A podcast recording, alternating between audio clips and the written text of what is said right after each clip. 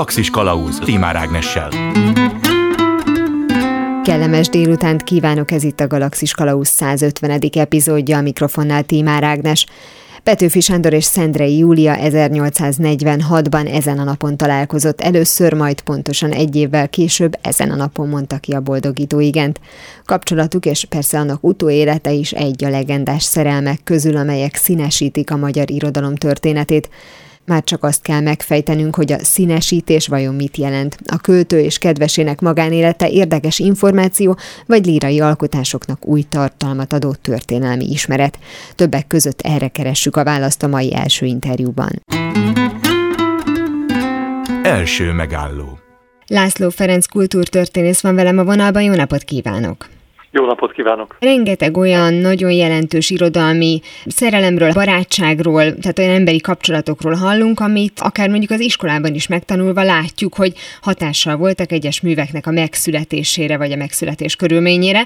Az olvasónak, hogyha most egyelőre maradunk az irodalomnál, mennyire fontos, mennyire kell elkülönítenie magát az alkotót az alkotástól, nevezetesen, hogy én másképp fogom-e olvasni Petőfi Sándor egy versét, hogyha tisztában vagyok azzal, hogy ez a forradalomhoz kötődik, vagy éppen mondjuk a mézes heteihez, vagy nem. Vagy egész egyszerűen semmi jelentősége, én csak élvezzem a költeményt, amikor olvasom. Igen, ez egy nagyon nagy kérdés, és hát nem is csak uh, olvasók, egyszerű olvasók, de tulajdonképpen az irodalomtanításnak a metodikájával foglalkozok, és változó álláspontokat fejtenek ki azzal kapcsolatban, hogy mennyire kell tudnunk magáról a művészről, hogy a művéről véleményt alkothassunk, mennyire szükséges a szerzőt beleolvasnunk a szövegbe, ugye egy olyan korban, amikor már túl vagyunk azon a fázison, hogy kihirdették, hogy a szerző halott, ugye most nagyon úgy tűnik, hogy azért a szerző mégsem halott, de az is nagyon fontos megkülönböztető mozzanat, hogy mely szerzőről van szó, mert hogy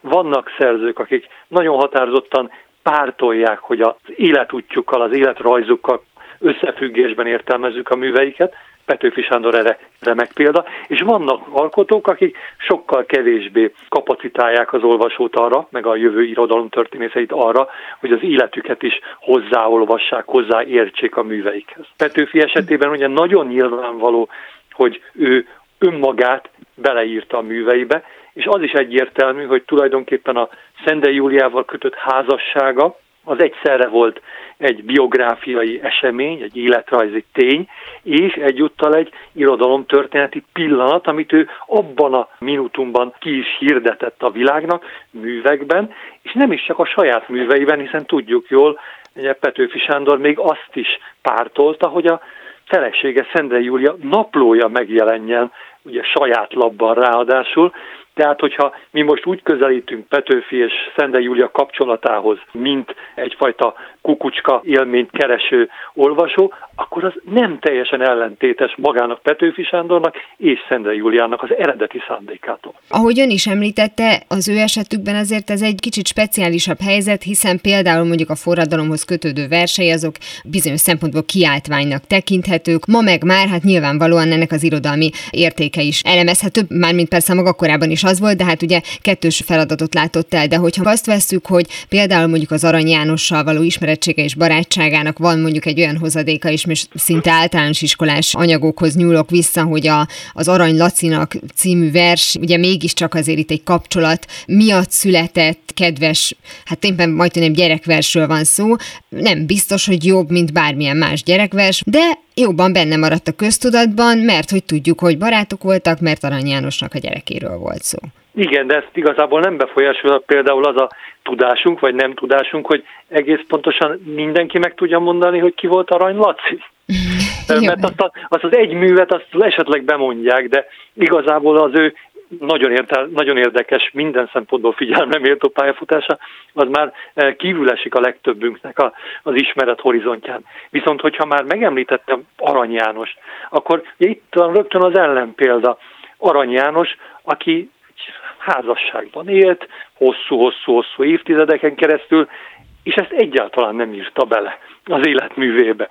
Tehát az, hogy ő kivel volt eh, házasságban, és hogy milyen volt ez az élet, arra nézvést semmiféle információt nem kínál számunkra a versében, pontosabban semmiféle explicit kijelentést. És hasonló a helyzet körülbelül a családi életével kapcsolatban is.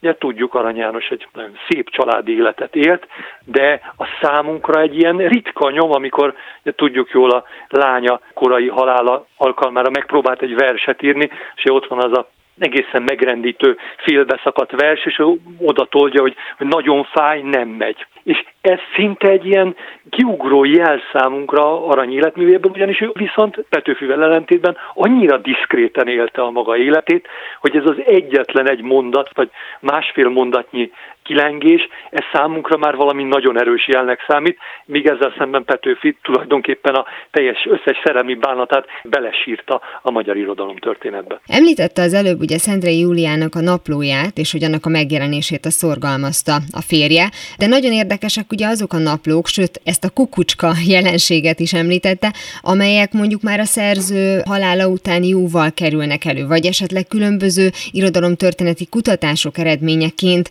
kapunk olyan részleteket a szerzőnek a magánéletéről, amelyeket nem akart felfedni, és nem feltétlenül azért, mert titkolandó volt, hanem mert, mint mondjuk Arany János, ő úgy döntött, hogy nem erről ír, senkinek semmi köze hozzá, és mondjuk például Móriczról biztos vagyok benne, hogy rengeteg olyan magánéleti részlet jelent meg az elmúlt évtizedekben, amit mi biztosan nem tanultunk az iskolában, és bizonyos szempontból másmilyen módon tekintünk a műveire ezek után, és hogy ez is egy érdekes kérdést vet fel, hogy utólag érdemese valamiféle elválasztó vonalat húzni? Ez direkte Morica kapcsolatban külön izgalmas kérdés, de általánosságban is nagyon fontos problémákat vetett föl, mert hogy az egyik kérdés az az, hogy ugye jó-e nekünk az, hogyha megtudjuk, hogy mit írt valaki a naplójában.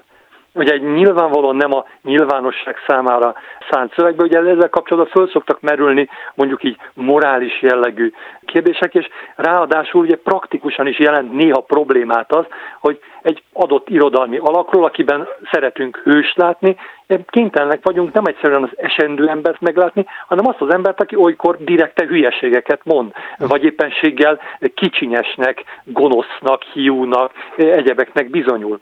Ugye sokak számára, sok olvasó számára ez érezhetően túlságosan nagy kihívást jelent, míg mások számára éppenséggel az ilyen mozzanatok teremtik meg annak a lehetőségét, hogy valamiféle nyilván a korokon átívelő személyes, vélt személyes kapcsolatot építsen ki egy-egy alkotóval. Móri Zsigmondnak a naplója az például mind a két lehetőséget fölkínálja számunkra.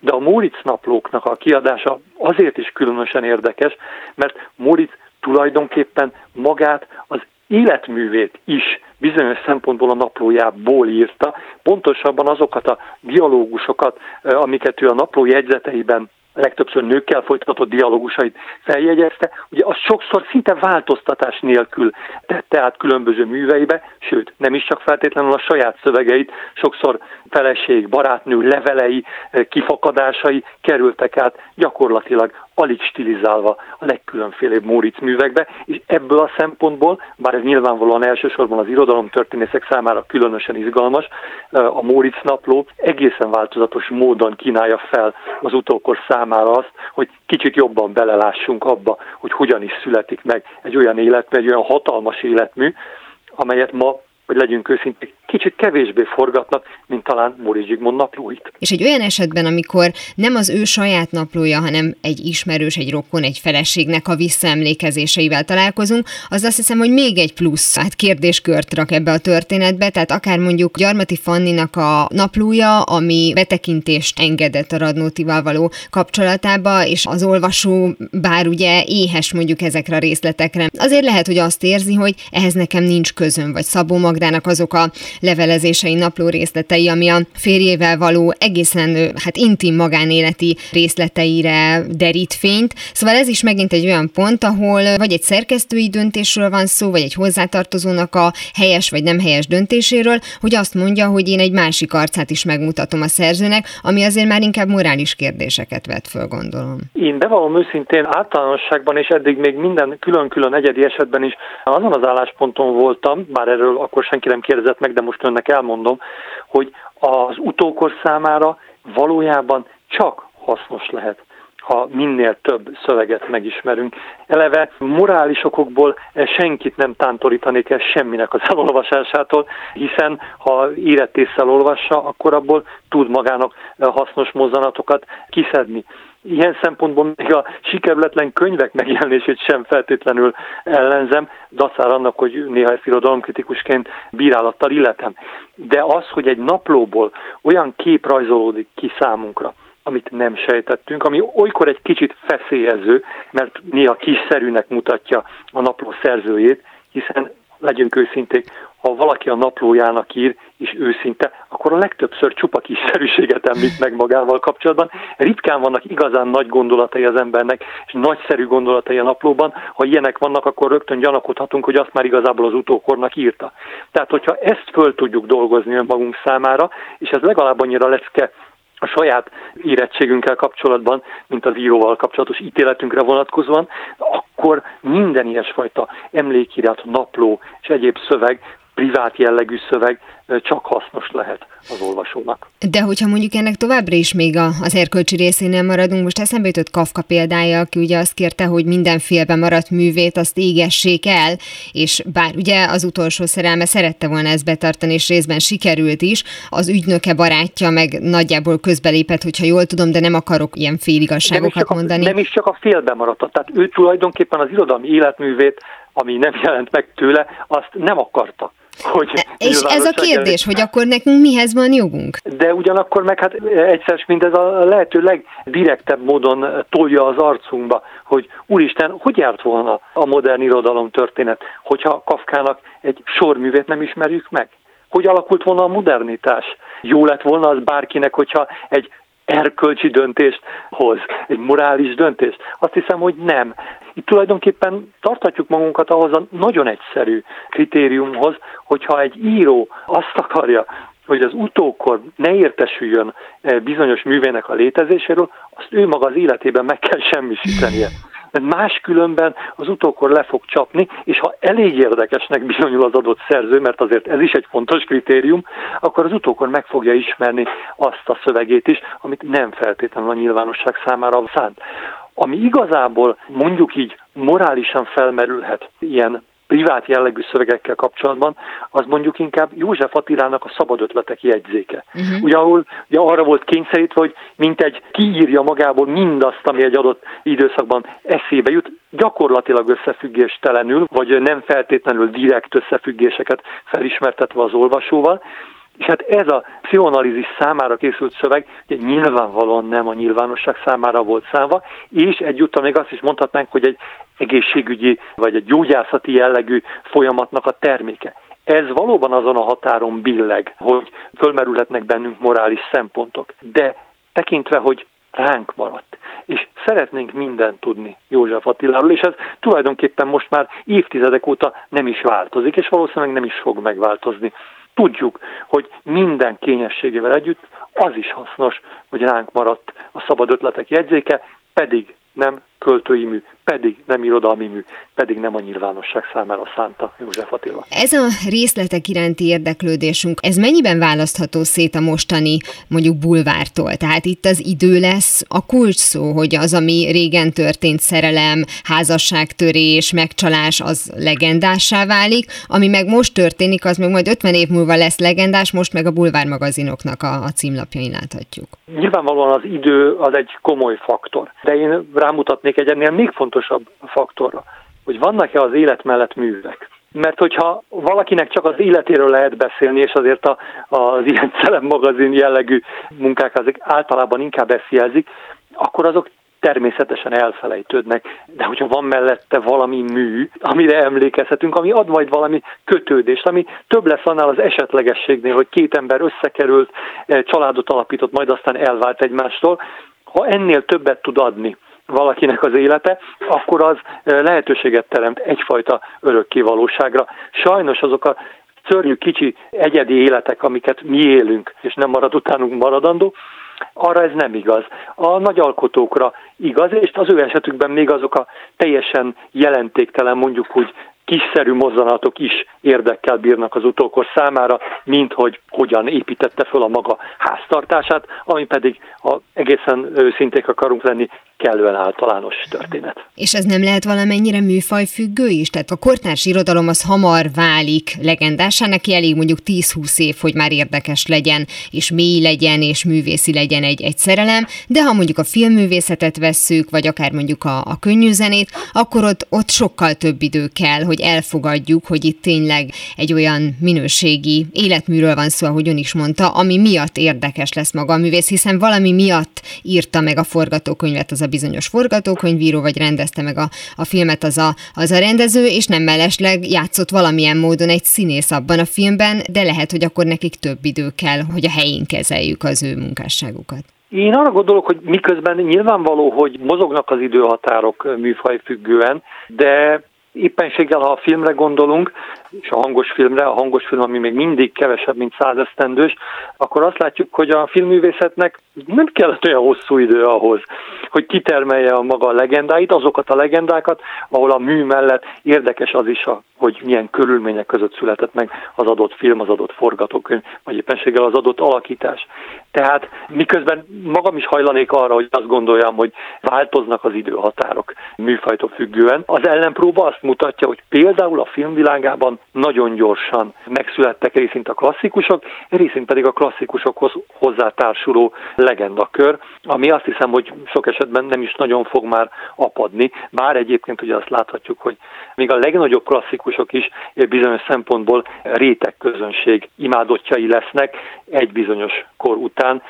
Minden szeretetemmel együtt is azt gondolom, hogy Fellini életműve, ami számomra halálosan fontos, azért a nézők valóságos tömegei számára ma már nem olyan fontos. És ha ezt mondjuk tovább vinném akár Chaplin, akár Eisenstein felé, eh, azt hiszem, hogy még szűkebb rétegről kellene beszélni, akik számára változatlanul élethalál kérdés az ő művészetük. És az nem lehet, hogy még szűkebb, de azon belül még fontosabb? Tehát, hogy a legenda azért növekszik, csak ahogyan is mondta keveseknek. Alkalmas, így van, de hát ez a fajta szegmentálódás nem csak a magasban, hanem mondjuk úgy a középszinteken is megjelenik. Egymással párhuzamosan fut 50 sorozat. És mindegyiknek megvan a maga, vagy majdnem mindegyiknek megvan a maga fanatikus réteg közönsége, és független attól, hogy ez az adott sorozathoz kapcsolódó szubkultúra mekkora, mennyire széles vagy mennyire keskeny, ezen belül az elragadtatásnak,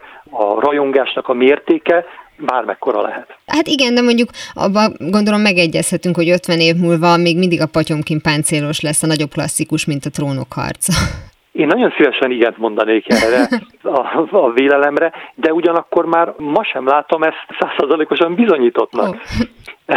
Hiszen egészen őszintén mondjuk megkérdeznénk a hallgatókat, hogy látták-e a patyomkin páncélost, és látták-e kétszer a patyomkin páncélost, nem biztos, hogy többséget kapnánk. Míg ezzel szemben azt a kérdést tennénk föl, hogy látták-e legalább egy évadát a trónok harcának, mondom ezt úgy, hogy én magam bevallom őszintén másfél epizódot láttam belőle, akkor azt hiszem, hogy az lenne az álláspont, hogy igen, a többségük látott legalább egy év, vagy a trónok harcából. Szóval nagyon szívesen megjósolnám a patyomkin páncélosnak az örökké valóságát, de azért erre mérget, főleg önmagam számára nem vennék. Hát minden esetre figyeljük a, a tendenciákat. Nagyon szépen köszönöm László Ferenc kultúrtörténésznek, hogy beszélgetett velem a legendákról, illetve a, hát a mögöttük vagy azokban szereplő legendás irodalmi alakokról, akiket talán megpróbálunk külön választani a műveiktől, de nem biztos, hogy szükség van rá. Nagyon szépen köszönöm még egyszer. Én köszönöm, hogy beszéltünk. A végtelenbe és tovább. Hogy szükségem van-e amolyan háttérinformációkra ahhoz, hogy teljesebbnek érezzem egy alkotás megértését, persze rajtam áll, ahogy az meg a művészen, hogy akar-e távolságot tartani a saját alkotásaitól. És az is kérdés, hogy az alkotó vagy a mű függetlenségét kell vizsgálnunk, de maradva a függetlenség kérdésénél, vajon velünk születette a vágy, hogy önállósodjunk, és ha igen, mikor? A folytatásban erről is szó esik. Második megálló Siklak István szociálpszichológus van a vonalban, jó napot kívánok! Jó napot kívánok! Ha ezt külön lehet választani, napjainkban mi az, ami miatt elvágjuk a köldögzsinort? Elsősorban ez életkori kérdés, vagy élethelyzethez kötődik inkább? Hát alapjában véve az emberi személyiségfejlődés az olyan, hogy eljön egy pont, amikor le kell válni, és az az egészséges, hogyha ha leválik a fiatal ember a köldögzsinóról, a családról. Azt hiszem, hogy ma Magyarországon, de valószínűleg nem csak Magyarországon, épp az az egyik probléma, hogy ilyen társadalmi helyzet, egzisztenciális dolgok és egyébek miatt egyre jobban kitolódik ez a leválás, és már-már ilyen egészségtelen mértékben függő marad a, a fiatal ember a szüleitől, tehát ez egy elég hosszú trend, de minden esetre az egészséges személyiségfejlődésnek az a természetes útja, módja, hogy a kamasz elkezd lázadni, ami a leválásnak az első, önállósodásnak az első lépése, és aztán fokozatosan elhagyja a szülői fészket. Gondolom ennek azért exakt életkori határai nincsenek, de nagyjából meg lehet azért mégis határozni, hogy hova köthető, mert úgy fogalmazott, hogy egészséges vagy egészségtelen, és hogyha mondjuk ezt a kitolódott elválást vesszük alapul, aminek esetleg tényleg lehet az alapja az, hogy még egy diplomát szerzünk, és ha már akkor miért menjek albérletbe, és különben is olyan jó, hogy anya mos rám, és társai. Tehát, hogy valójában ez egyfajta kényelemből alakul ki, hogy tényleg van egy pont, mondjuk egy életkor, amire azt mondjuk, hogy na ez már tényleg egészségtelen. Hát exaktul nyilván nem lehet megmondani, ahány ember annyi félre, de azért úgy nagyjából ez elmondható, és változó az szerint, hogy milyen társadalmi csoporthoz, milyen, milyen társadalmi gazdasági réteghez tartozik valaki, tehát mondjuk egy alsó középosztálybeli valamilyen dolgozó családban felnövő szakközépiskolát végző gyereknél már ugye a 18.-19. évnél egészséges a leválás, egy felsőbb osztályba tartozó, jobb anyagi körülmények között élő pláne értelmiségi családnál ez azért, amit mondott is, hogy, hogy egyetemre igyekeznek menni ezek a gyerekek, ez tanul kitolódik. Minden esetre én azt hiszem, hogy ugye a 20-as évek eleje közepe az az a pont, ahol már minden körülmények között szükség volna a leválásra és az önállóságra, akár kollégium, akár a bérlet, akár bármilyen formában. Tehát ezen a ponton túl én azt gondolom, hogy egy-két kivételtől eltekintve nagyon egészségtelen az, hogyha a szülői gondoskodás köreiben marad be meg egy fiatal ember. Hát gondolom, hogy ez azért az egyéntől is függ, de azt föl lehet fedezni, hogy már a, a korai életszakaszokban is megjelenhet az, hogy később egyébként mekkora lesz benne a szándék az önállósodásra. Tehát ahogy mondjuk gyerekkorban már azt mondja, hogy ne anya, én veszem föl azt a pulóvert. Vagy pedig benne vagyunk már a, az egyetemi időszakban, amikor már nem ciki az, hogy mondjuk a szüleinktől kérünk segítséget, míg mondjuk 15 évesen hát borzasztó ciki volt, bár én azt mondom, hogy a mostani kamaszoknál azt látom, hogy ebből nem csinálnak hiúsági kérdést, hogyha a buliból haza akarnak jutni, akkor apa nyugodtan hazafuvarozhatja őket. Tehát, hogy megjelenhetnek-e ezek a vágyak korábbi életszakaszokban is, vagy inkább ez később, amikor már amúgy is esedékes a dolog, akkor hoz mondjuk egy döntést az illető. Hát természetes, hogy ebben vannak komoly egyéni különbségek, hát ez egy részben genetikailag megszabott dolog, hogy mekkora önállóságot kíván meg magának valaki, és ez már gyerekkorban, már ódában felbukkan. A fiam például, amikor elkezdtük járatni Dunabogdányból iskolabusszal Visegrádra, és át kellett menni a 11-es úton, akkor elkezdtük kikísérni. Két hét után azt mondta, hogy ne, ő egyedül akar menni a, a 7 éves kiskölök, tehát ez meg tud nyilvánni, hogyha a személyiség ilyen már nagyon korán, és akkor ez általában meg is marad. Akinek egy kicsit kevésbé önálló, az meg tovább, de ennek nincs különösebb veszélye. Igazán ott tud különösebb probléma kialakulni, amikor valamilyen oknál fogva a szülő, ez főleg az anya szokott lenni, de az apa is tud, túl szereti a gyereket, és, és mindent megtesz, hogy kontrollat tartsa, és hát mivel egy, ez egy olyan viszony, egy ilyen szülő-gyerek viszony, amiben a gyerek megtanulja a szoros kapcsolatot és az engedelmeskedést, amikor jön a, az önállósodás korszaka, akkor óriási lelki dilemma elé állítják ezzel a fiatalt, hogy akkor most mondjak ellen a, ellent a szülőknek, az ő akaratának és váljak önállóvá, vagy pedig az ő szeretetét elfogadva maradjak a szárnyai alatt.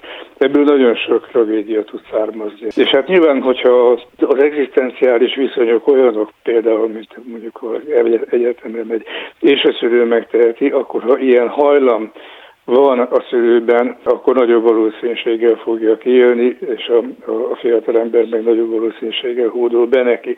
Tehát az ilyen típusú konfliktusok azt hiszem, hogy megszaporodtak. Hamarosan folytatódik a Galaxis Kalauz benne az interjú Siklaki István szociálpszichológussal. Galaxis Kalauz ez itt továbbra is a Galaxis Kalauzin Tímár Ágnes vagyok. Folytatom a beszélgetést Csíklaki István szociálpszichológussal a függetlenedés ösztönéről, és többek között arról kérdezem, hogy történelmi korszakonként eltérő lehet-e az önállósodás iránti vágy erőssége és módja. Az, hogy valaki függetlenedni vágyik mondjuk a 20-as éveiben önálló akar lenni, az mindenképpen magával hozza a távolságtartást, akár mondjuk rossz értelemben is, vagy teljesen természetes, hogy a fizikai távolságból lesz egyfajta lelki távolság is, amit aztán lehet mondjuk kordában tartani, vagy itt azért nagyon óvatosan kell bánni ezekkel a határokkal. Nem hiszem, hogy olyan nagyon óvatosan kell bánni ezekkel a határokkal. Ez egy normális esetben önként adódik szépen fokozatosan tehát az eltávolodás ez egy természetes folyamat. A magánélet kialakulása a fiatal embernél, amiben már csak korlátozottan van be, beleszólása a szülőnek, ez egy természetes folyamat, és ezt azért a legtöbb normális szülő így is fogja fel, és nem próbálja magát rá erőszakolni a, a gyerekre. Tehát én azt hiszem, hogy, hogy ezzel általában nincs probléma. Az, hogyha valaki mondjuk aktivistaként részt vesz különböző szervezetekben, akkor az tulajdonképpen egyfajta önállósodás, függetlenedés a korábbi zárt családi közegből, vagy ott egy újabb valamihez való csatlakozás jelenik meg, vagyis megint valakikkel együtt valamilyen módon az önállóságot háttérbe szorítva folytatja az életét az illető. Nem hiszem, hogy erről van a szó. Egy egészséges esetben teljesen jó megfér egymással az, hogy valaki csatlakozik valamilyen mozgalomhoz. Ez az ember saját személyiségének az építése, ami az önállósággal is együtt jár. Vannak egy természetes része, és ez nem kell, hogy akár összeütközésbe kerüljön a szülőkkel, nem kell, hogy egy, egyáltalán egy ilyen vagy-vagy helyzetet teremtsen. Tehát én azt hiszem, hogy itt nincs ilyen típusú. Ha van, akkor eleve volt valami baj, és akkor ez egy kimenekülési út. De az, hogy valaki egyébként felnőtté válván csatlakozik különböző társaságokhoz, az az önálló élet kialakításának a teljesen természetes folyamata, és emellett egy harmonikus kapcsolatban tud maradni a szüleivel. Hogyha továbbra is még ennél a rendszer szintű dolognál maradunk, hogy megnézzük, hogy az adott társadalomnak a tagjai mennyire hajlamosak arra, hogy önállóak legyenek, tehát önállóan döntsenek. Ebben biztosan borzasztó nagy szerepe van annak, hogy egyrészt mennyi információhoz jutnak általában a világról, mennyi igényük van arra, hogy információhoz jussanak a világról, és ha mondjuk a mai Magyarországot nézzük, mi magunk mennyire vagyunk hajlandóak önállóak lenni, már hogyha az önállóság társadalmi szinten ilyen módon értelmezhető. Abból a szempontból, hogy mondjuk a mai 40-es generációnak a szülei egy olyan világban szocializálódott, ahol azért mondjuk egy sűrűn szőtt szociális háló volt, ahol azt mondjuk mondjuk rossz szóval, hogy helyettünk döntöttek, gondolkoztak, de ez egyfajta biztonságot is adott, és ezt a tudást adják tovább, vagy adták tovább a saját gyerekeiknek. Tehát mondjuk egy olyan helyzetben vagyunk, vannak, hogy el kell dönteni, hogy én most szembe megyek azzal, amit egyrészt a legtöbben, vagy mondjuk a hatalom mond, vagy pedig azt mondom, hogy végül is hát nekik van igazuk, mert nem véletlen, hogy ők azok, akik döntési helyzetben vannak. Hát egy jó, jó tág társadalmi kérdést feszeget. Igen, hát itt arról van szó, hogy bizonyos társadalmakban sokkal erősebb a konformitás és a paternalizmus, és más társadalmakban meg nem. Na most a magyar társadalom ebből a szempontból nagyon markánsan erősen paternalista és erősen konform társadalom, szemben mondjuk polgárosodottabb európai társadalmakkal, ahol sokkal kevésbé érvényes a paternalizmus, eleve az állampolgár sokkal nagyobb önállóságot élvez. Tehát e tekintetben biztos, hogy ebben a egyébként természetes emberi szocializációs személyiségfejlődési folyamatban vannak eltérések, és ez a társadalmi helyzet módosítja. Tehát egyfelől van az a természetes folyamat, hogy önállóvá akar válni a fiatalember, másfelől vannak a szülői minták, hogy önállóvá, de mitől és milyen mértékben.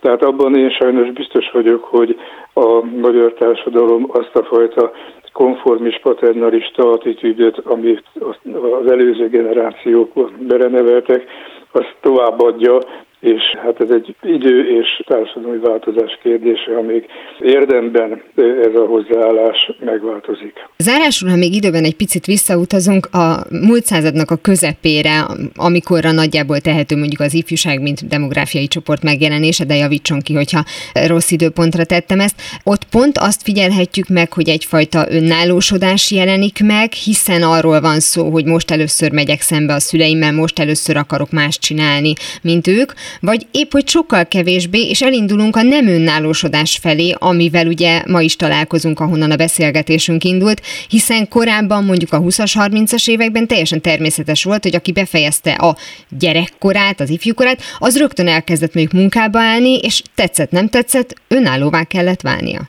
Hát én azt hiszem, hogy elég nehéz ezeket a dolgokat így korhoz kötni, mert hogy maguk a jelenségek minden történelmi korban megjelennek, csak némileg másképpen tehát mondjuk egy zárt családi paraszti társadalomban, ahol előre nagyjából le vannak osztva a szerepek, a legidősebb gyerek tanulhat, esetleg a második az munkába áll, a harmadik meg otthon marad és segít a szülőknek, tehát ahol mikor ilyen nagyon-nagyon leosztott dolgok voltak, akkor is a maga módján megnyilvánult az önállóságra törekvés, és akkor, amikor mondjuk egy budapesti vagy nagyvárosi polgári család azt mondja, hogy akkor most már nagykorú lettél állj a saját lábadra, itt is megtaláljuk mind az önállóság, mind a családi fészekes ragaszkodásnak a jelenségeit, tehát én ezt így nem tudnám lefordítani ilyen egyezetbe a történelmi társadalmi változásokra. Siklaki István szociálpszichológusnak nagyon szépen köszönöm, hogy mindezeket elmondta.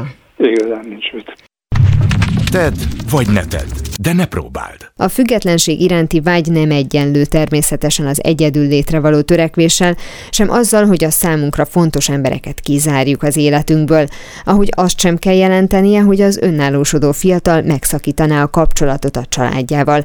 Persze, hogy egy kialakult önálló életben mekkora helyet biztosít, és főleg hány embernek a rokonai közül nem csak egyénenként térhet el, hanem kultúránként is. Harmadik megálló. Szuhai Péter antropológus van velem a vonalban, jó napot kívánok! Jó napot kívánok! Általában azt szoktuk mondani, hogy ha valaki még megkérdez erről minket, hogy összetartóbbak a roma családok, mint mondjuk a nem roma családok. Ez valós, vagy ez egy tipikus sztereotípia, ami esetenként eltérő? Részben igaz, részben nem igaz részben sztereotípia, részben van valami valóság alapja. Ott kezdeném, hogy én nem gondolom azt, hogy volna a roma kultúra. Egyrészt, a, ha úgy tetszik, az értelmiségi magas kultúrának kidolgozása lassan egy fél év századot tart, tehát a 70-es évek elejétől datáljuk ezt a folyamatot, de hogyha azt mondjuk, hogy akit cigánynak nevezünk, vagy románnak nevezünk az népszerűbb többségi nyelven, az azt jelenti, hogy különböző nyelvi, etnikai csoportokhoz tartozó embereket, és akkor nem beszéltem meg a különböző földrajzi területen élő emberekről, a különböző vagyoni helyzetű vagy társadalmi réteg helyzetű emberekről. Tehát vannak olyan csoportok, olyan helyi, lokális, etnikus közösségek, amelyekre igaz a kijelentés, másokra pedig nem szükségesen igaz a kijelentés. Mondanék még egy premisszát, ha is szabad fogalmaznom. Hogyha megnézzük, hogy mondjuk az 80-100-120 évvel ezelőtti paraszti társadalom tagjai, hogyan viselkedtek, hogyan működtek. Az összetartásnak, az összetartozásnak voltak-e valóságos és voltak-e szimbolikus formái.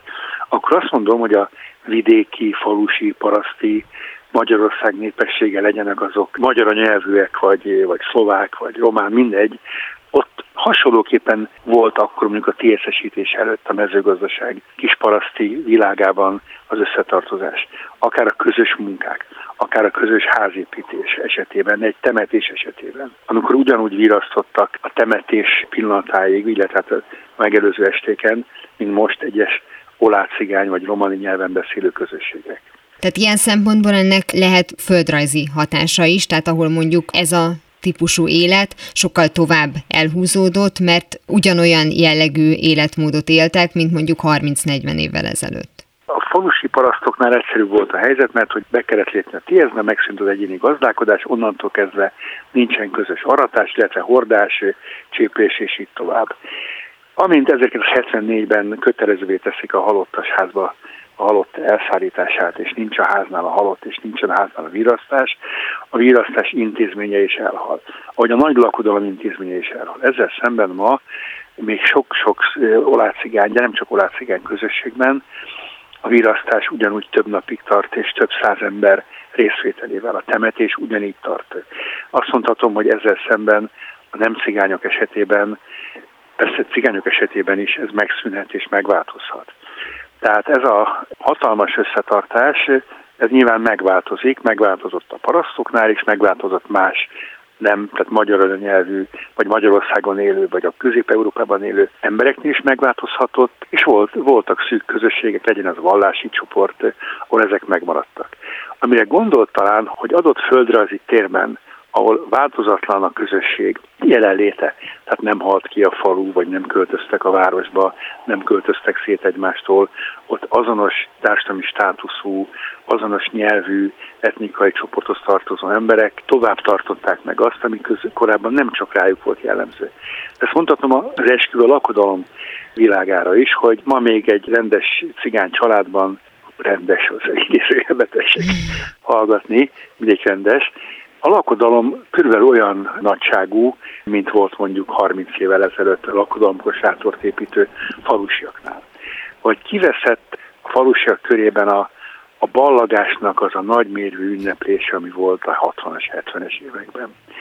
Cigány családok számtalan részében megvan ugyanúgy ez a fajta nagy ünneplés. De ugye ez egyik az ünnepek világa, a másik pedig a mindennapi életvilága. Azt gondolom, ahol azonos státuszú emberek laknak, egy zárt földrajzi térben, ráadásul a falu szegregált részén, hogy nyilvánvalóan tovább megvan ez a és nincsenek kerítések esetleg a házak között. A ház és a lakás építése nem a társadalmi presztis része, vagy nem ebben élik ki magukat, még ugyanakkor vannak közösségek, amelyek ebben élik ki erőtartalékaikat. De ha mondjuk már az ünneptartás szóba került, akár mondjuk például egy ballagás esetében is, és nem is feltétlenül mondjuk, ha egy roma családot veszünk, hanem egy olyan családot, ahol tudják, hogy mondjuk érettségi után nem tanul tovább a gyerek, vagy például mondjuk az első diplomás a családban, tehát nyilvánvalóan sokkal nagyobb lesz az ünnepség, vagy sokkal jelentősebb lesz egy ilyen esemény, és például ezért láthatunk különbségeket. A 60-as, 70-es évek falusi ballagásai azért voltak ilyen hogy mondjam, monumentálisak, most idézővel tettem a monumentálisat, mert azért az, hogy elvégzik a nyolc általánost, a 45 előtti időszakot állapothoz képest, amikor csak hat osztály volt, és akkor se végezte mindenki a hat osztályt, de lett az iskolának egyfajta presztízse az iskolázottságnak. És azért sokan tovább is mentek szakközépiskolába vagy gimnáziumba. A roma gyerekek jelentős részénél nincs ez a e, tovább vitel, viszont az már egy ünnep, hogy a nyolcadik osztályt elvégzik, miközben esetleg a szüleik nem végezték el. Tehát van egy ünnepi mintakövetés. Nem nagyon különbözik egy lakodalom rendje és szertartása a korábbi parasztitól a paraszti már levetközte. Ma azt gondolom, hogy a fiatalok sejtesen alternatív esküvőket tartanak az erdőben, egy romtemplomnál, és nincs meg az a varázslat, ami... De illetve ez egy új varázslat. Lehet, hogy a roma közösségek is előbb-utóbb bizonyos részei így fognak viselkedni, így fognak ünnepelni. De ez változik. Mindig van az ünneplés rendjének egy ilyen társadalmi ranglétrán való lejjebb csúszása. A parasztok is annó azért mégiscsak az urak esküvőit és felvonulásait és bandériummal való ünneplését vagy követését követték.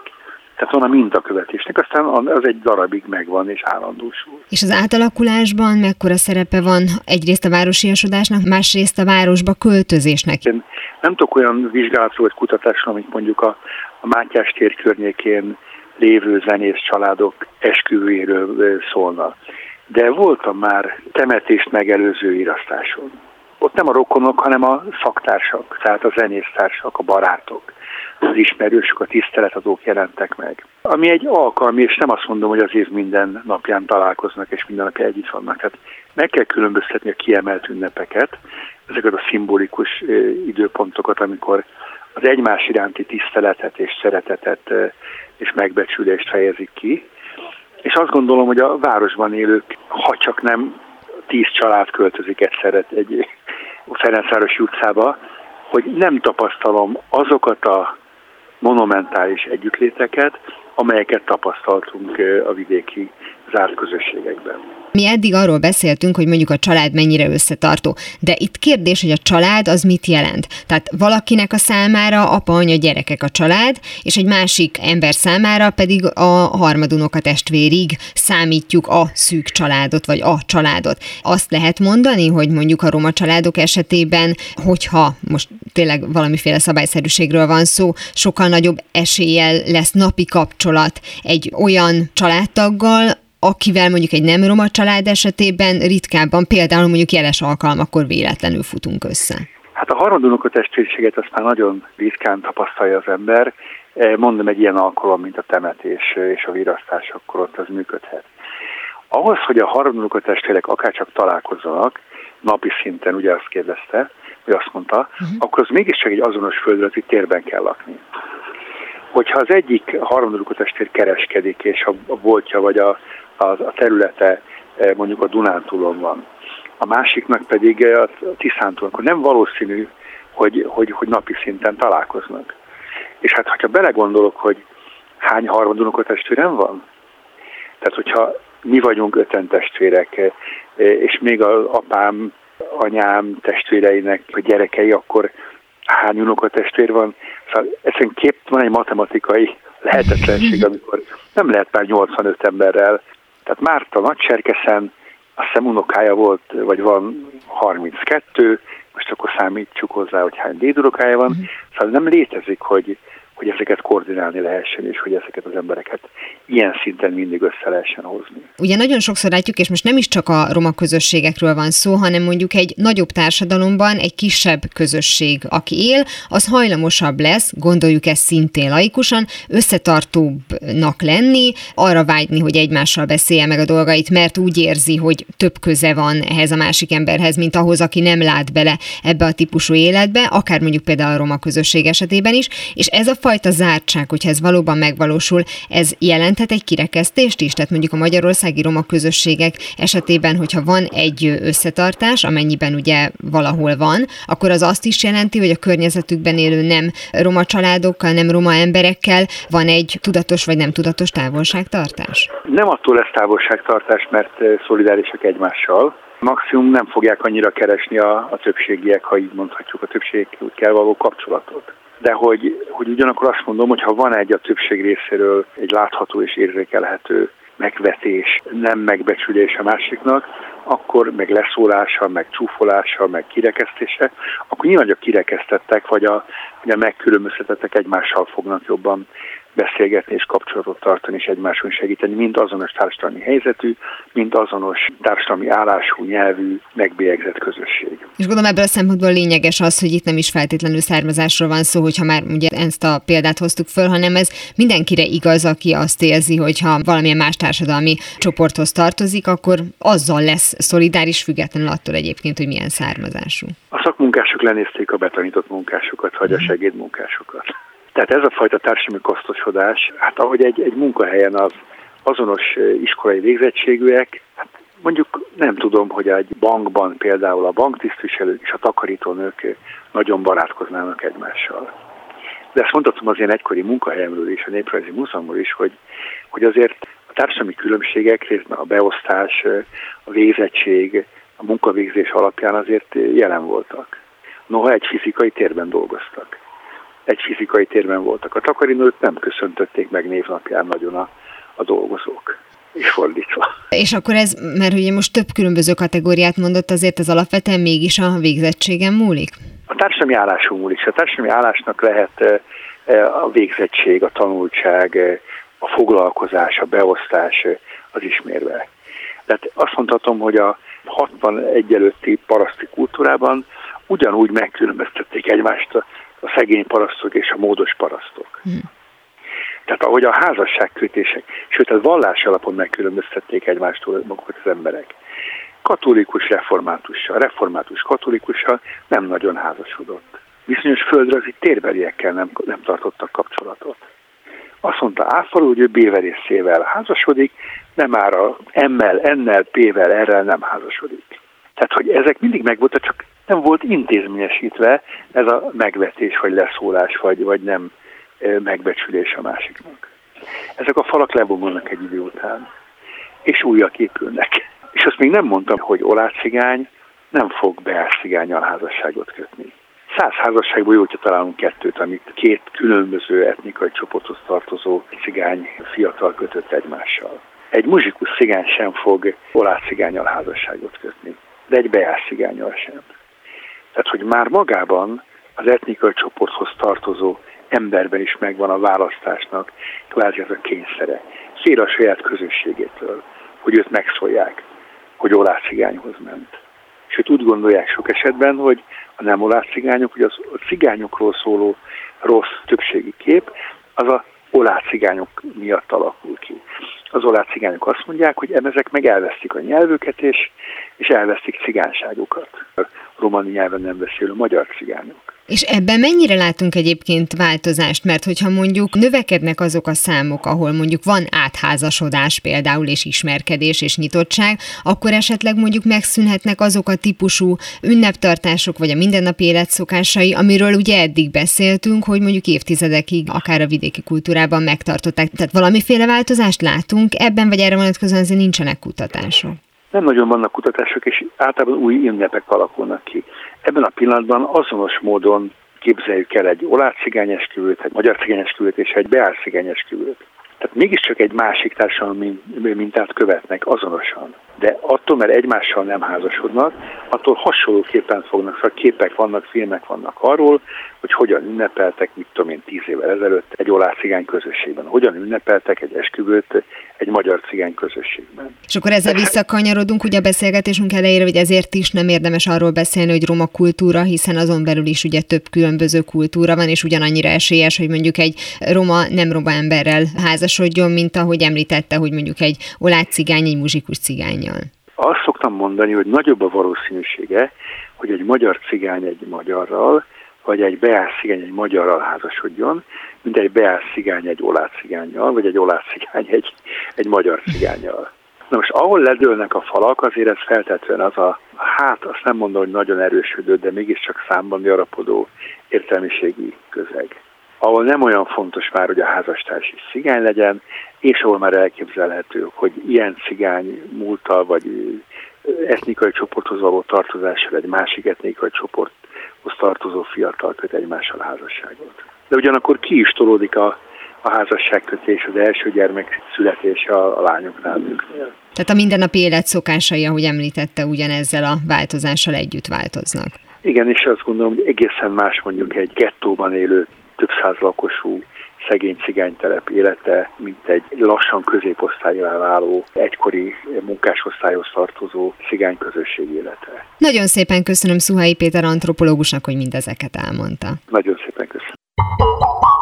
Ha a számításaim helytállóak, amikor eléri a 88 mérföldes sebességet, csodát fogsz látni, fiú!